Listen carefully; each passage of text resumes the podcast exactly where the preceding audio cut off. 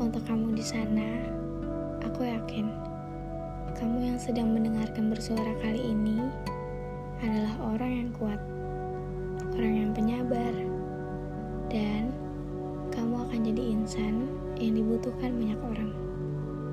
Yang kuat ya, kamu adalah orang yang dicintai.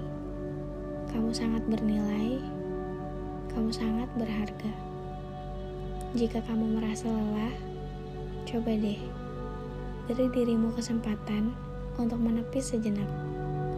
Ambil secangkir teh, lalu lihatlah dirimu yang sudah bertahan sampai sejauh ini. Sudah menempuh panjangnya perjalanan, besarnya rintangan, bahkan dalamnya kesedihan.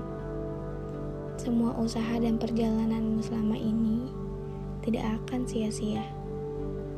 Semua akan tumbuh dan berbuah manis. Tentunya pada waktu yang tepat. Sekali lagi, yang kuat ya.